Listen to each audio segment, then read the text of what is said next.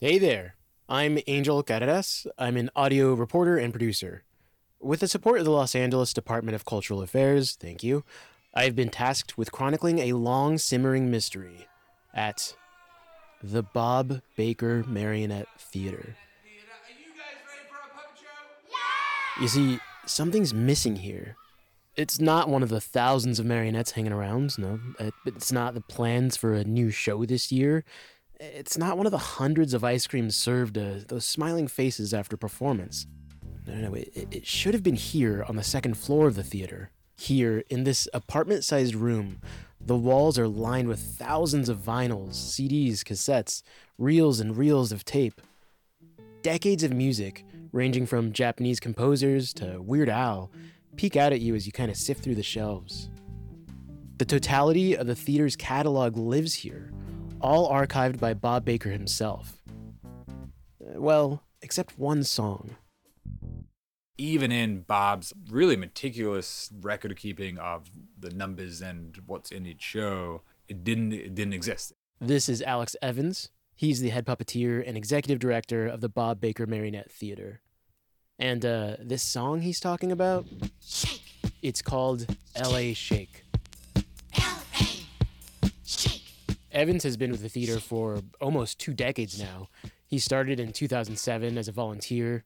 And specifically working with Bob in the record library, and I was helping Bob transfer and adapt this stuff to what is today. He'd dig up old shows, log where the album was in the record room, what the song was, the name of the artist, that kind of stuff. Evans first came across the LA Shake in 2016, two years after Bob Baker's passing. He was uh, cataloging and revamping an old show. Maybe you've heard of it. The year is 1981. Los Angeles is about to turn 200 years old, and Bob Baker is going to mount LA Olay, the history of LA, as a puppet show. And when I started the theater, everyone would talk about LA Olay. It's like Bob's masterpiece, this great show, LA all together, and there's these crazy oil rig puppets, and this big old La Brea pu- tar pit dinosaur, and big just celebration of the city.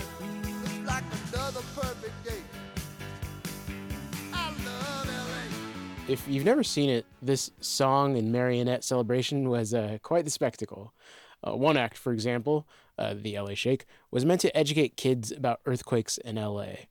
But the song was introduced not by a well known, well regarded Angelino, but instead by a mysterious Transylvanian. It is March 10th, 5.54 in the evening. and you see this cityscape um, of like tall buildings and slowly like the you know bass starts to rumble the buildings like shake shake shake and like they crack in half and it's kind of intense like an intense scene And then the song hits. and this cracking kind of transcends into this like you know bass drop as a mm, mm, mm. Disco will start buildings disappear as these uh, three beautiful dancers come on stage and do the LA shake It's not ground, it's shaking. Nobody's fault to breaking. No, it's not ground, it's moving now. Just the bodies in the LA shake. Sometimes But the LA Shake only existed on the reel to reel of LA Olay. Uh, for younger listeners, a, a reel to reel is, I, think, like a gigantic cassette tape. You'd record a collection of your favorite bops and put them on this thing, a kind of a smoke signals version of a Spotify playlist. Okay, back to the story. So Bob Baker recorded this song from somewhere. From what I hear, Bob would go out in town and kind of buy records to see what fits the mood for the piece he was making. It wasn't a science of let's find the song that does this, kind of just like, does this fit the thing? Uh, but, anyways, any record with this song on it, the LA Shake, didn't exist in that second floor music room. And it wasn't a popular song embedded in culture at the time. No one had any clue where this song came from. Evans tells me he tried everything to figure this out, using Shazam, sifting through old show logs, consulting music experts, and it was all to no avail. See, with Bob Baker gone, the theater had lost a wealth of knowledge, and likely any tether to where that song came from. for the last decade of the theater, essentially the living sources who put these shows together are no longer with us.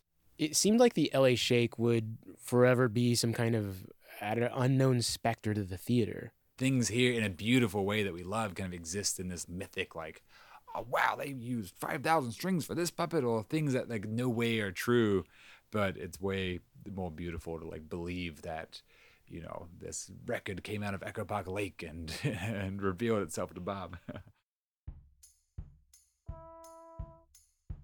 But then, forgive my phrasing, but a miracle, one shook out late last year. One lucky Christmas morning, a volunteer of the theater gifted us with a record uh, shipped to us from Pennsylvania.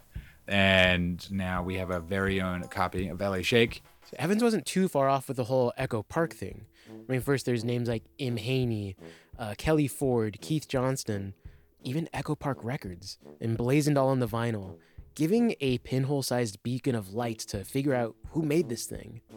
Months pass, and with an assist from the Bob Baker Marionette Theater and their network of friends and family, and a little bit of luck, the creators of the song were found. The trio behind the LA Shake all grew up in LA, naturally, but these days they're uh, a little spread out. One, for instance, lives in, uh, well, paradise. I live in Honolulu, Hawaii. I'm a songwriter and an artist and photographer. This is Marshall Haney, the songwriter of LA Shake. I just work on those particular creative aspects and go to the beach. He's 70 years old. I asked him to take me back to the creation of the LA Shake. And uh, he did take me back, but more than 40 years ago. The year? About 1980. Now, while Haney resides in Honolulu, he grew up in LA, went to college in San Bernardino, bounced around in different cities and states between jobs, colleges, ended up back in his apartment in Echo Park. He was uh, a little aimless at the time, working odd jobs here and there. But around 30 ish years old, he landed a gig that changed the course of his life. Basically, a uh, Uber delivery guy. Made a lot of money. Start out in Universal City, Burbank, and you pick up five packages on the way to LAX. You get paid for five separate trips for making one. And so for me, it seemed like loads of money. But it wasn't, you know, just the dollar signs that kept Haney going. It was uh, the people around him that kept him interested in the job. You got to go to all the backstage scenes and you got to meet lots of famous people. As a flunky, you're just some guy with a package. They got a sign for it, so they don't care anything about you. But, you know, it's pretty cool looking and shaking hands with these famous people. Berry Gordy's house with a box, Barbra Streisand's residence in Bel Air with the box. I get on the elevator and there's Ringo Starr and his wife, Barbara Bach, I think her name is. Just me and them. So naturally, if you're still living, your heart starts pounding and you're going, ah, ah, what do I do? What do I do? What do I do? He never aspired to be a musician or famous, fancied himself more a poet, a wordsmith. But you know, maybe constantly rubbing shoulders with the music world did something. You see, Haney was heading home after a long day of delivering packages and One night I was driving down the Santa Monica freeway into downtown LA about 11 o'clock.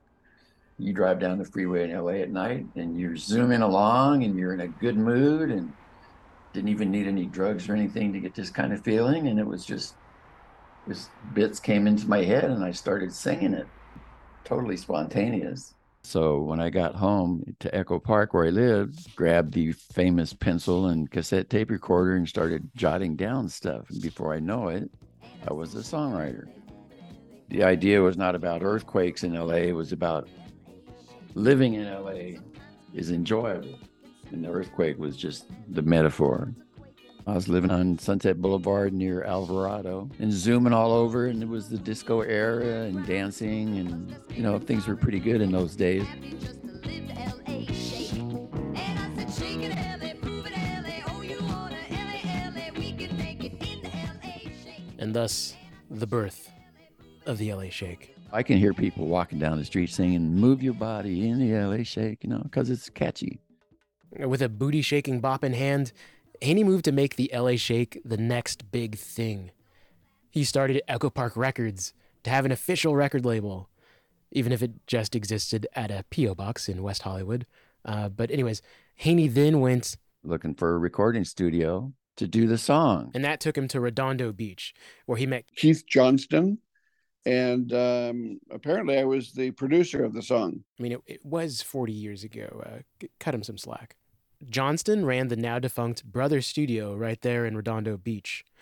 It was this funky little garage turned recording studio all in one shop.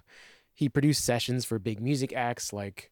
Steppenwolf. I had Iron Butterfly come in. I had a lot of Willie Nelson. So uh, this studio in. gave Haney a Um, recording group session, copies and copies of records from the recording session, and graphic design for this thing. But most importantly, it gifted him with the star of his song. A talented crooner, opened for Joan Rivers, performed with Fred Willard, wrote for Eartha Kitt. And she had been on Broadway. She had done Jesus Christ Superstar in the original play. She happened to be uh, Johnston's sister-in-law at the time. Kelly Ford Kidwell, and I was the lead vocalist on the song. Kidwell was a session singer, meaning Johnston had her on staff to sing on many a tune recorded at his studio. She did hundreds of songs a year. Somehow, 40 years later, she still remembers a bit about her time on the LA Shake. I remember it being easy and fun. That much I remember. Even a bit of the song, I mean, it comes to her in bits and pieces. Here's her prompted to sing a bit from what she can remember. It's not the ground that's moving. Something. Wait, it's not the ground that's moving. Nobody's fault to grooving. No, it's just the bodies in the LA shake. Shake it, LA, move it, in, shake it LA. You're not going to play this for anyone, are you? So, like she said, the recording session was fun, it was easy, and her and Haney got along well. And she did such a great job that Haney even had to record a Spanish version, uh, even though she didn't speak Spanish, uh, for the B side. Uh, it was all to spread the reach of this song. And yeah, why would you not? Everything seemed to be coming together. I mean, one minute you're sitting in your car humming some tune, and then the next, it is alive and listenable on wax. So the next step, of course, was to try and get anybody to hear it. and that included live performances.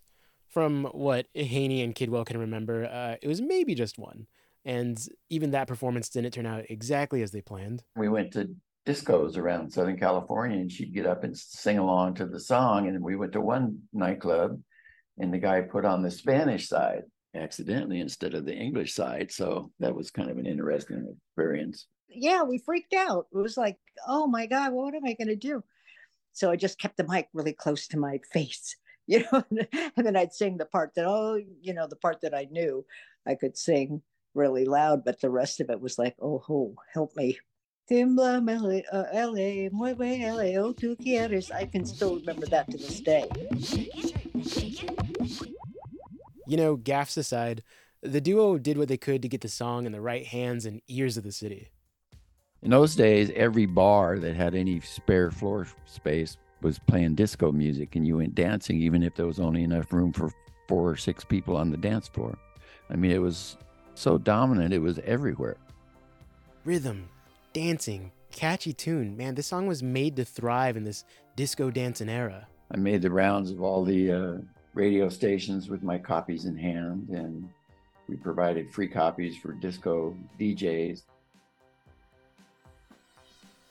It was primed to blow up. I mean, can you imagine a whole floor of people dancing to this thing? Uh, but unfortunately, that's that's not what happened. I did see my copies of my record in the used record bins at a couple of places, and that was kind of sad. It was like walking in and go, "Oh, they don't love you," you know. See your prized possession in the dollar bin,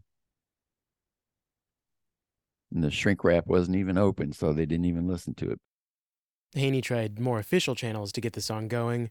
He thought it could be maybe like an anthem, something, anything. I sent copies of it to all the city council people in Los Angeles and the mayor and anybody I could think of and got a response. Thank you. Thank you. And that was the end of that. I just liked the song. and I just wanted people to be happy and joyous about living in Southern California because, you know, it was fun. After the song, the trio didn't keep in contact. They all went their separate ways. Keith Johnston, the producer, eventually moved on from his recording studio, moved to Georgia, started an ad agency, did radio jingles. It's still going strong. Kelly Ford Kidwell, the singer, eventually became a mother. And with that, more attention to raising the kids, being with the family.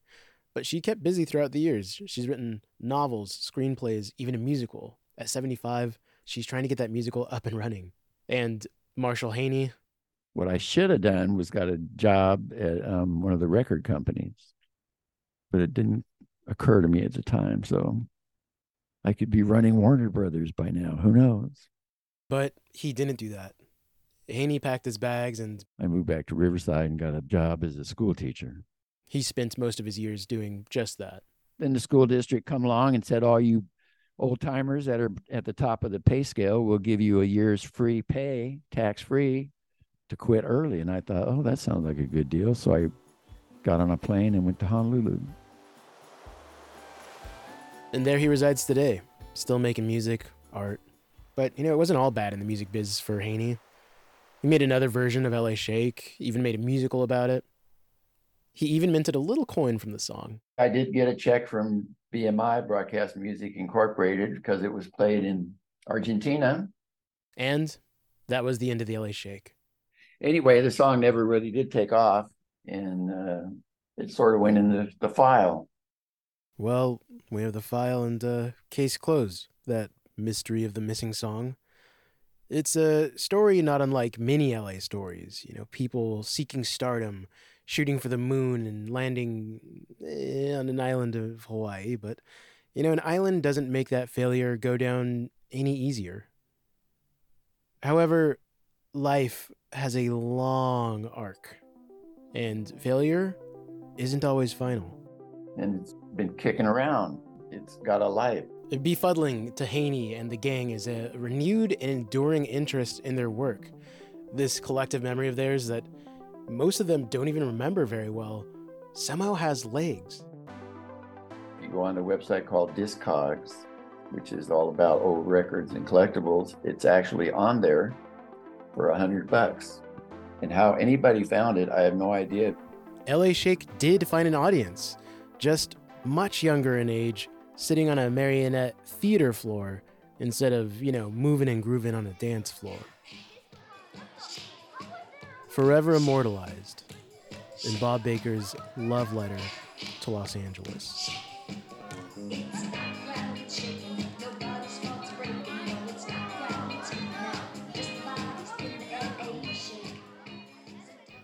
I asked Haney if, you know, after all these years, uh, the interest in his song or, you know, the puppet theater, if, if it, any of this meant anything to him, that his song was still out in the ether. At least I'm still out there being played, even though they don't have a clue who it is that made it or anything. But there's something about it they like, and that's what I was trying to get is get people to like it. But I'm glad people are using it. You know, it's worth doing if it's giving somebody else some pleasure. They're just having some fun and they're keeping the song alive.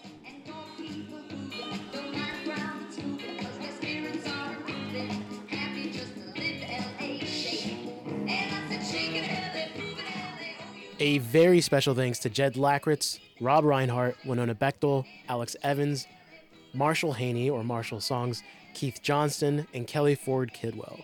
If not for them, the LA Shake would have remained a missing mystery. Thank you for listening. This program is made possible in part by a grant from the City of Los Angeles Department of Cultural Affairs.